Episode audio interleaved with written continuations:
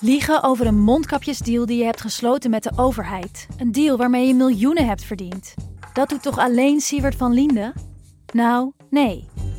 Ik ben Felicia Alberding en in de Mondkapjesmiljonairs duik ik met een team van correspondenten in andere schandalen. Want wist je dat Siewert helemaal niet uniek is? Luister de Mondkapjesmiljonairs in je Podimo-app. Of ga naar podimo.nl slash mondkapjes. En probeer Podimo dertig dagen. Podimo.nl slash mondkapjes. Kijk, het gesprek begon ogenschijnlijk over het onrecht dat mensen wordt aangedaan als er zo'n vernietigende recensie wordt geschreven. En wat dat met mensen doet. Ja. Daar leek het gesprek over te gaan. Maar gaandeweg, en dat is dankzij goed redactiewerk van mijn redacteur destijds, blijkt dat die test niet deugt. Via podimo.nl slash gonzo luister je de eerste dertig dagen gratis naar Podimo. Podimo.nl slash gonzo. Today, member of the of the Electoral College, representing the certified winner, cast their votes for president and vice president of the United States in an act just as old as our nation itself. And once again, the America, in America, the rule of law, our Constitution, and the will of the people prevailed. Our democracy pushed, tested, threatened, proved to be resilient, true, and strong. Let us be the nation that we know we can be. A nation united, a nation strengthened, a nation healed. The United States of America, ladies and gentlemen, there's never, never been anything we've tried we've not been able to do. So remember, as my grandpa, our grandpa, he said when I walked out of his home when I was a kid up in Scranton, he said, Joey, keep the faith. And our grandmother, when she was alive, she yelled, no, Joey, spread it. Spread the faith. God love you all. May God bless America and may God protect our church. Thank you, thank you, thank you. Welkom bij Radio Amerika, de podcast van de Groene Amsterdammer over de Verenigde Staten in tweeduizend twintig. Elke paar weken voeren we een gesprek over de presidentsverkiezingen en hun nasleep tussen de zittende Amerikaanse president Donald Trump en de inmiddels verkozen Joe Biden. Ik ben Rutger van der Hoeven, de buitenlandredacteur van de Groene Amsterdammer, en ik bel vanaf onze redactie met onze correspondent in Washington, Casper Thomas. Hallo Rutger. Deze week koos het Amerikaanse kiescollege definitief voor Joe Biden als de volgende president. En daarmee staat vast dat hij in januari zal aantreden. Ondanks de ongekende pogingen van Donald Trump om de verkiezingen, ondanks de uitslag toch te winnen. We gaan het vandaag hebben over het presidentschap van Joe Biden. Wat voor soort presidentschap kunnen we verwachten? Hoe moeten we aankijken tegen zijn eerste benoemingen en wat voor president hoopt hij te zijn? Maar eerst moeten we het hebben, Casper, over die vreemde bijeenkomst van deze week, waar de president eindelijk pas werd gekozen. Normaal is dat een formaliteit, maar deze keer was het dat zeker niet, toch? Nee, dat klopt. Normaal inderdaad is dat niet echt iets wat heel erg op de nieuwsagenda staat, want het enige wat daar gebeurt is, is de verkiezingsuitslag die al hoog en breed bekend is, dat hij eigenlijk formeel wordt bekrachtigd. Uh, het moet wel gebeuren, zonder dat geen president. Um, maar eigenlijk viel het deze keer samen, zou je kunnen zeggen, met het, het verstrijken van de deadline voor Trump om rechtszaken te kunnen aanspannen tegen de uitslag. Uh, want op het moment dat die kiesmannen van in de verschillende staten bijeen zijn gekomen en het resultaat van hun staat hebben doorgegeven, Uh, ja, dan, dan wordt die uitslag echt definitief. Dus uh, de, de, de poging om via een rechtbank alsnog een ander resultaat uh, tot stand te doen komen, iets wat Trump natuurlijk echt heeft geprobeerd, uh, die deadline is gewoon inmiddels verstreken. Dus het is een beetje een, een, een, veilige, een veilige haven aan het worden inmiddels, uh, langzaam maar zeker, die Amerikaanse verkiezingen. Ja, dus bijna in, uh, in veilige haven zou je zeggen. Maar het maffe is dat dit Electoral College, als je iedereen die je vertelt die, uh, hoe het werkt, die kijkt je aan van uh, waarom in vredesnaam zo'n, uh, zo'n raar systeem. Ja, vertel me de geschiedenis eens even. Ja, ja, het is wel, het is wel aardig om, te, om je te realiseren dat, dat dit systeem precies is gemaakt om te voorkomen wat er nu gebeurt. Dus ik heb dat nog eens, uh, nog eens naast zitten pluizen inderdaad vandaag. Um, Het is gemaakt door, die, door de Founding Fathers, de mannen die de grondwet schreven. En die, die hadden een enorm wantrouwen tegen, uh, tegen beroepspolitici en, en politieke partijen. En die waren er dus heel bang voor dat senatoren en andere plusjeplakkers zelf hun president zouden benoemen. Uh, die zouden dan in de verleiding komen om hun stem te prostitueren, zoals de, dat omschreven. En, daarmee, en die wilden dan de wil van het uh, volk dwarsbomen. Dus die hadden een systeem bedacht dat een mix was van instituties en het volk. En ze wilden dat het volk direct hun president zou benoemen. En dat dus, dat dus de, de daad van benoeming ook echt uit het volk zou komen. En Alexander Hamilton, een van die founding fathers, die schreef in een Federalist paper, nummer achtenzestig in zeventien achtentachtig, uh, deed hij dat daarin, legde die uit waarin hij en andere opstellers van die grondwet voor dat Electoral College hadden gekozen. Dus hij zei, they have referred it to an immediate act of the people of America. Without corrupting the body of the people, the agents in the election will enter upon the task free from any sinister bias. Dus... Dus hij, zij dachten dat die, uh, die mensen zelf, het Amerikaanse volk zelf, buiten die beroepspolitici om die benoeming zouden doen, dat dat dus veilig was. En wat je nu ziet is eigenlijk dat Trump, die gebruikt het systeem om die beroepspolitici, die republikeinen die overal in de, uh, de organisatie van de staat zitten, gouverneurs van bevriende staten en zo, die gebruikt hij nu precies op de manier waarop die Founding Fathers bang waren, om de verkiezing alsnog te stelen. Ja, nee, dat is, dat is inderdaad precies wat er gebeurd is. En, en die, die poging is niet geslaagd. Kijk, Trump is op een gegeven moment inderdaad de staatsbesturen, bijvoorbeeld in Georgia, gaan opbellen. Hij heeft gezegd, hey, kunnen jullie, jullie niet gewoon een aantal, uh, een, een aantal andere kiesmannen benoemen, die, die tenminste op mij gaan stemmen en niet op Joe Biden. Nou ja, daar is geen ander woord van toepassing dan koep of machtsgreep. En uh, het is eigenlijk bij de gratie van een aantal staatsbesturen die hebben gezegd, ja sorry, daar gaan we niet aan beginnen, uh, dat, dat, dat dat niet geslaagd is. En hetzelfde geldt eigenlijk voor de, de allerlaatste rechtszaak die uh, kort uh, voordat het Electoral College bijeenkomt dus nog is afgewezen, um, waarin Texas vier andere staten aanklaagde. Uh, Michigan, Pennsylvania, Wisconsin en Georgia. En Trump zich ook weer bij die rechtszaak voegde. En de eis was eigenlijk, gooi de verkiezingsresultaten maar van tafel, want uh, er is gedoe over de uitslag en er is twijfel. En dat is voor ons reden om, uh, om er een streep door te zetten. Nou, dat was ook een, een hele rare claim natuurlijk, ook omdat staten in principe soeverein zijn over hoe ze hun verkiezingen organiseren. En het Supreme Court heeft het afgewezen, maar als je erover bij nadenkt, Trump stond erachter, er waren honderdzesentwintig Republikeinse volksvertegenwoordigers die dit ook een goed idee vonden. Uh, zeventien andere Republikeinse staten voegen zich bij Texas. En stel nou dat dat was doorgegaan. Dat, dat, en dat, het had gekund. Uh, het, is, het, het was niet ondenkbaar.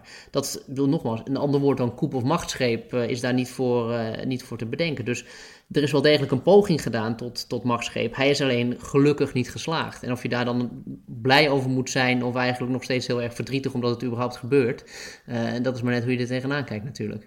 Ja, ik, ik denk dat, dat dat is helemaal waar wat je zegt. En ik denk ook dat uh, er is al vaker uh, geschreven in de Verenigde Staten van ja, het feit dat dit een hele klungelig uitgevoerde machtsgreep is, dat maakt het niet minder gevaarlijk. Het is, het is wel de vraag of die, uh, die Republikeinse gouverneurs die je noemde, of die mee hadden gedaan als ze... Um, als ze echt hadden geloofd uh, dat ze daarmee in feite een coup zouden, zouden plegen. Hè? Of de, dat is gewoon een hele lastige vraag. Deden ze mee om Donald Trump echt te helpen die macht te grijpen, of deden ze mee om de toorn van Trump niet te wekken, terwijl ze zich realiseerden dat de zaak kansloos was? Het wordt allemaal heel erg modderig. Ja. Maar um, het, die poging is wel gedaan. En je kunt denk ik zeggen, als je er naar kijkt, nou, het rechtssysteem heeft het met vlag en wimpel gehouden. Uh, die, die zaak is negen nul afgewezen in het Supreme Court. Uh, al die Republikeinen, die, of in ieder geval Trump zelf en de Trumpisten, die, uh, die vielen achterover van verbazing. Die dachten, hebben we al die lui benoemd? Geef ze die verkiezing niet aan ons? Dat was natuurlijk helemaal tegen hun transactiementaliteit. Maar die, ja, die hebben dat gehouden, maar dat kiessysteem heeft het echt maar net gehouden met de hakken over de sloot. Met Trump die mensen opbelde en zo. Kleine correctie, uh, het was niet helemaal het, het was niet helemaal negen nul. Het, uh, de, er waren een aantal Supreme Court rechters die in die zaak van Texas uh, een, een afwijkende mening hebben gegeven. En hebben gezegd, luister eens, wat ons be- het, de vraag was, wordt er, heeft, heeft Texas standing? Uh, mag, mag Texas überhaupt die, die zaak aanspannen? En er waren twee rechters die publiekelijk hebben gezegd, en we weten niet helemaal wat achter de schermen nog meer is gezegd, dat zij afweken van het oordeel dat uh, Texas geen standing had. Dus het ook, ook in dat Supreme Court is het kantje boord, net als, uh, net als bij het kiessysteem. Ja, ja echt uh, heel, uh, heel zorgwekkend. En dat, dat kiessysteem, dat is uiteindelijk... Jij, jij vertelde al dat, uh, dat Donald Trump in Pennsylvania een Republikein gewoon rechtstreeks heeft gevraagd of hij een andere lijst kiesmannen zou, uh, zou willen opstellen.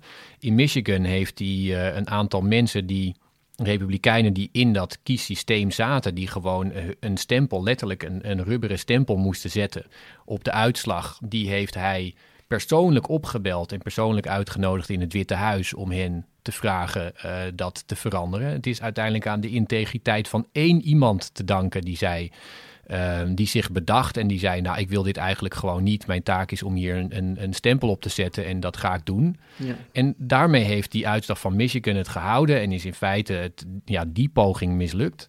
Maar dat is echt nog maar net. Dus uh, ja, het, het systeem is gewoon heel wankel, ook al heeft het het nu toch gehouden. Ja, nou ja, goed. En, en het, ik denk dat dit, het feit dat dat, die, dat getrapte systeem met zo'n Electoral College ertussen, daar is natuurlijk al veel langer discussie over in Amerika.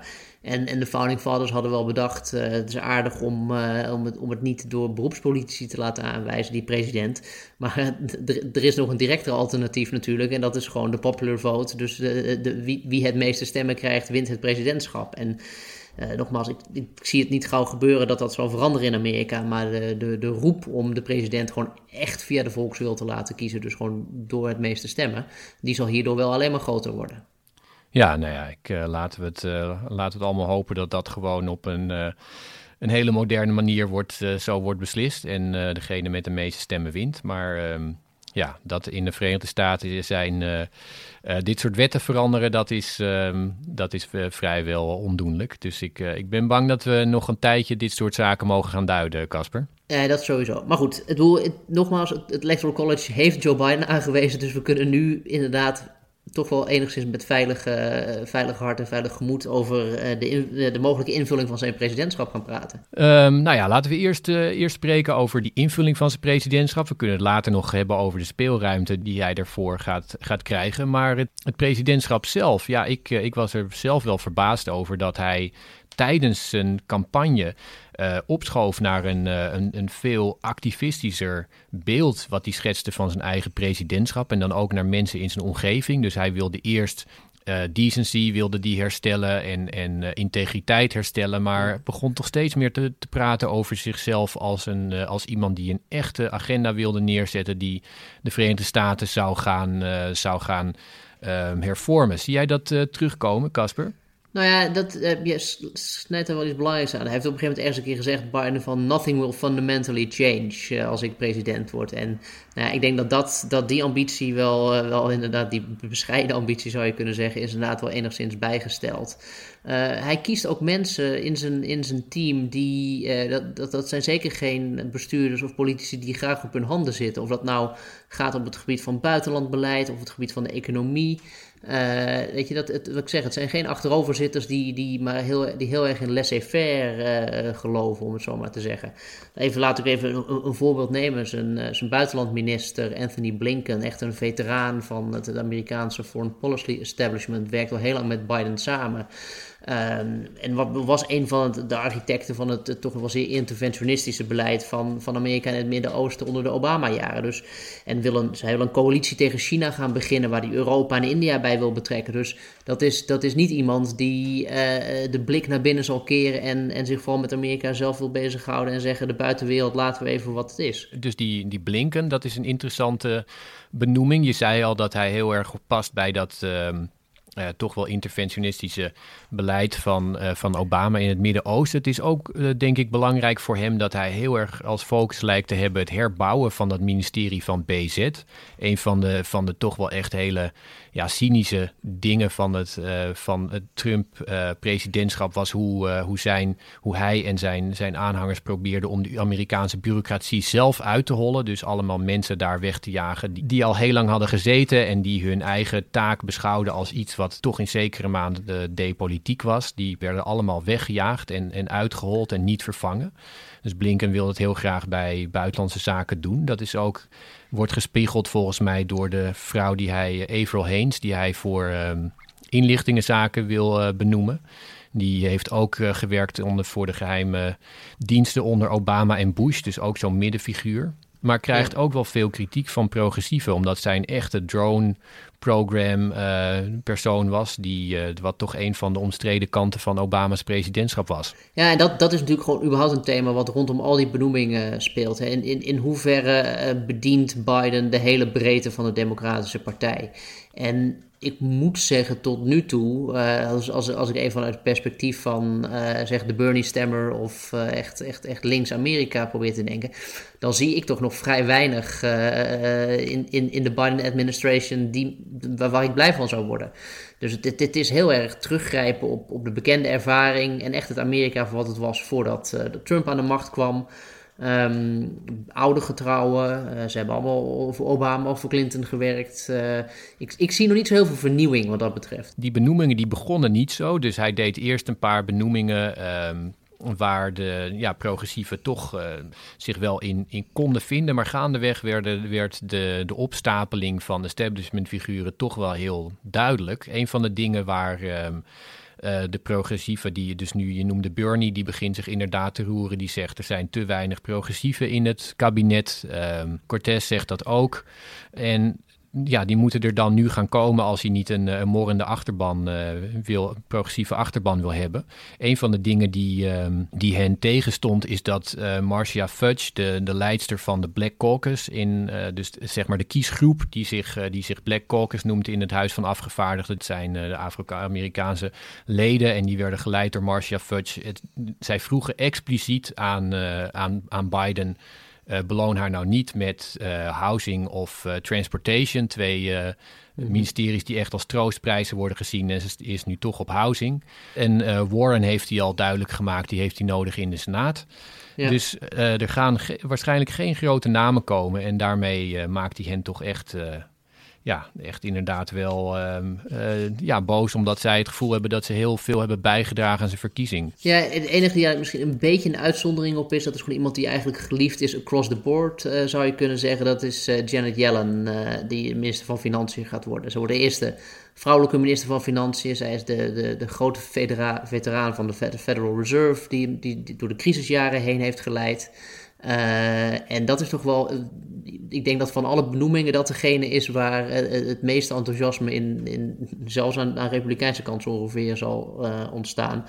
En dat is toch, dat, het is niet een, een, een, een extreem links persoon of zo, of iemand die, met hele grote progressieve credentials, maar wel iemand die uh, zaken als werkeloosheid... Uh, een goede banenmarkt, loonstijging en al dat soort dingen echt als, als prioriteiten van het, van het beleid van de Federal Reserve ziet. En dat is wel iets anders dan uh, de, de toch wat meer laissez-faire economen die uh, meestal op die positie hebben gezeten. Dus ik denk dat daar nog wel uh, ja, wat, zeg, wat enthousiasme voor opgebracht uh, zal worden. Ja, en een andere, andere persoon die ook uh, die in het begin inderdaad toch echt wel enthousiasme bracht en bij die progressieve vleugel het gevoel van oh, nou, dit, dit belooft wat. Dat is uh, Xavier Becerra, een, uh, een Latino uit, uit Californië, dat, uh, die is benoemd bij uh, gezondheidszorg. En dat is een interessante man, omdat hij namens Californië twaalf rechtszaken heeft gevoerd tegen de regering van Trump. En dat is een van de dingen die toch werd gezien als ja, de, de, zeg maar de belangrijkste vorm van resistance. Uh, dat, dat grote Amerikaanse staten, en kleintjes ook, Hawaii bijvoorbeeld, maar dat, dat Amerikaanse staten hun eigen regering aanklaagden. Uh, voor het um, ja, niet houden van de federale belofte, zeg maar, of het breken van, uh, van wetten. En hij heeft dus twaalf rechtszaken uh, zelf gevoerd, namens Californië onder andere om Obamacare te behouden. En hij is heel erg gericht op, op meer toegang van meer Amerikanen tot gezondheidszorg. Dus hij is wel duidelijk een, uh, een, een progressiever dan je zou verwachten bij Biden, maar het zijn er niet, uh, niet zoveel. De bottom line hier is wel dat als je het bij elkaar haakt, dat een, het, het zien van een actieve rol voor de overheid en een, een actievere rol van de overheid, zeker dan tot nu toe, als het gaat inderdaad om gezondheidszorg, om economie, eh, straks ook om klimaatverandering en dus ook qua buitenlandbeleid, dat begint wel een beetje het, het thema te worden van de Biden-regering die zich hier aftekent. En um, dus ja, het, wat dat betreft denk ik, ik denk dat Biden in die zin uh, progressiever zal eindigen dan hij uh, van tevoren misschien uh, krediet voor gekregen heeft. En je ziet wel dat, die, dat ze ook heel erg uh, nadenken, toch wel over het... Uh, Biden heeft altijd gezegd, ik wil een regering die eruit ziet zoals Amerika. En dat klinkt dan een beetje oppervlakkig, alsof het alleen maar gaat om het plaatje. Maar dat is natuurlijk wel iets heel fundamenteels. Uh, de vertegenwoordiging gaat via de stembus, maar ook, ook, ook door wie je bestuurd wordt. En Biden denkt heel erg na over het, het, het verdelen van posten tussen mannen en vrouwen, tussen mensen met verschillende etnische achtergronden.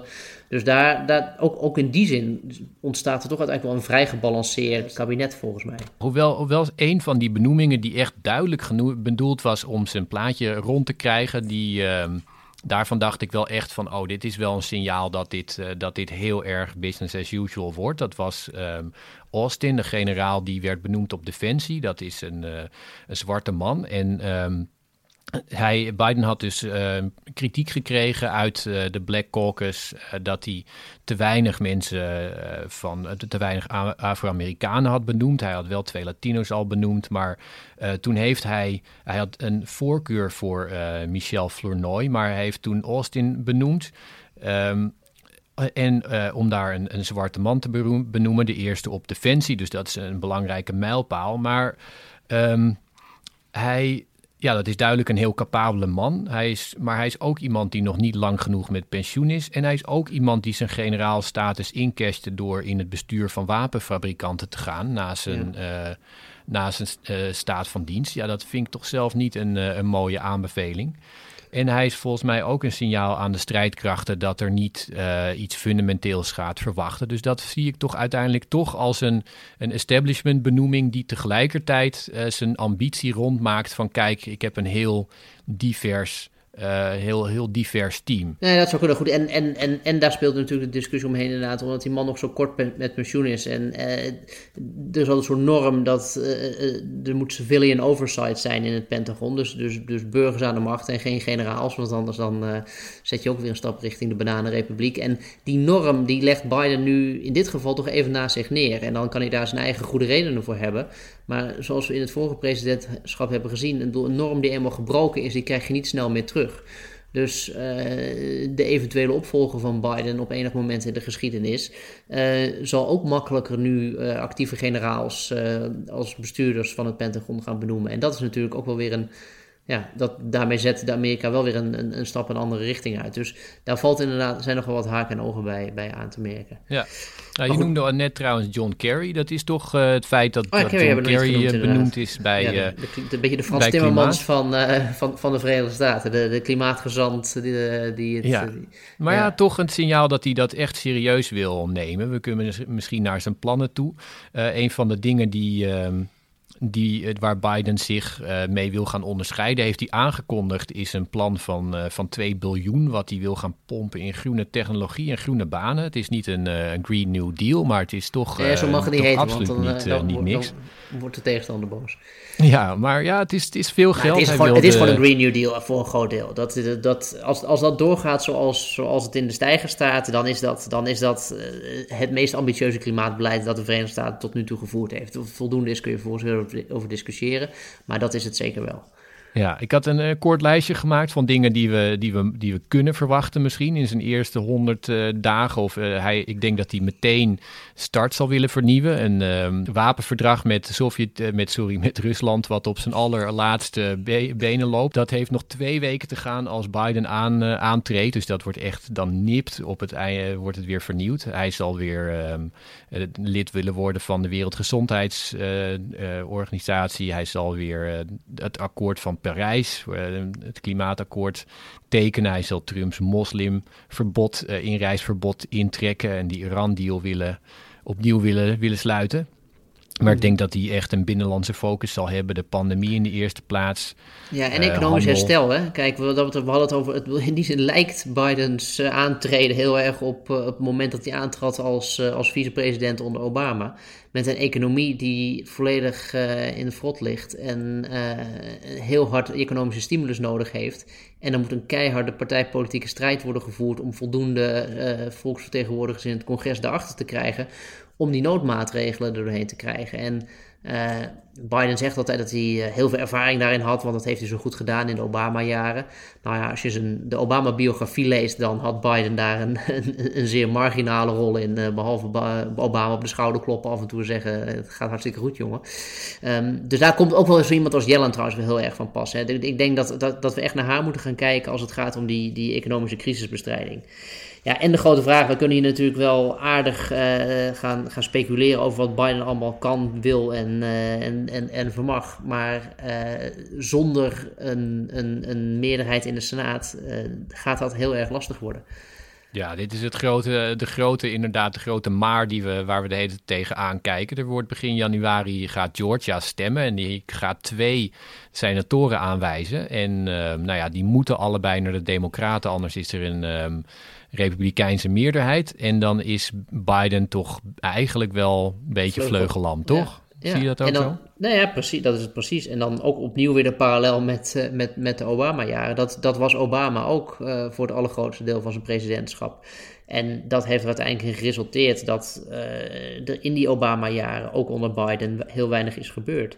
En Biden, heeft, en Biden is, je moet niet vergeten, die werd ook, mocht ook de kandidaat worden voor in de ogen van veel mensen, of veel mensen stemden op hem, met het idee van, ja, hij is nou echt degene die uh, ook de Republikeinen erbij kan betrekken en heel goed is in samenwerking met de andere partij. Maar ik, ik vraag me toch af of dat niet een beetje overschat is. Uh, wat je zegt, het gebeurde ook onder zijn, in, al, toen hij vicepresident was, mislukte dat ook elke keer. Op het moment, hij was dan degene die de stemmen bij elkaar moest krijgen voor Obama's stimulusmaatregelen. Nou, de Republikeinen die stuurden hem weg en die zeiden van, ja, bekijk het maar, het interesseert ons niet, uh, deze plannen. Obstructie was voor hen veel belangrijker. En ik vrees dat dat scenario zich nog wel eens zou kunnen gaan herhalen de komende jaren. Uh, mits inderdaad die twee zetels in Georgia. Nou ja, Biden won de staat met twaalfduizend stemmen. Uh, dus ze moeten dezelfde stunt uithalen om de, om de zetels voor de Senaat uh, te halen. Het kan, maar dat is iets wat we volgens mij uh, bij een volgende ronde weer, uh, volgende podcast moeten gaan bespreken. Ja, dat moeten we dan maar doen. Ik wou nog even toevoegen, als dat vijftig vijftig is, dan, dan is er één uh, democraat, die is uh, Joe Manchin heet die, uit West Virginia. Nou, West Virginia is een staat, dat, dat is een soort van Zuid-Limburg in de, in de tijd dat de mijnen nog open waren. Ik bedoel het niet, niet lullig, maar ja, die is gewoon heel dat, erg gericht op die, uh, op, die, op die, ja, dan zou je kunnen zeggen, de brandstofeconomie.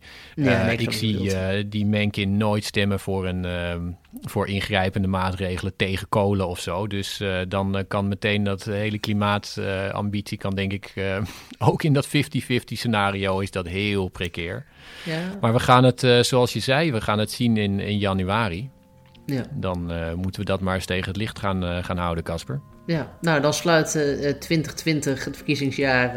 Uh, wat, wat Radio Amerika betreft, dan hiermee af. En dan zien we elkaar weer in het nieuwe jaar. Ja, tot volgend jaar. Oké. Okay. U luisterde naar Radio Amerika, een podcast van de Groene Amsterdammer. Als u deze aflevering interessant of goed vond, dan kunt u ook de vorige afleveringen terugluisteren. Die staan allemaal nog online. Later in de week is de reguliere podcast van de Groene Amsterdammer er weer en volgend jaar komt Radio Amerika weer in de lucht. Als u de podcast goed vond, deel hem alsjeblieft en like hem op het platform waarop u deze podcast luisterde.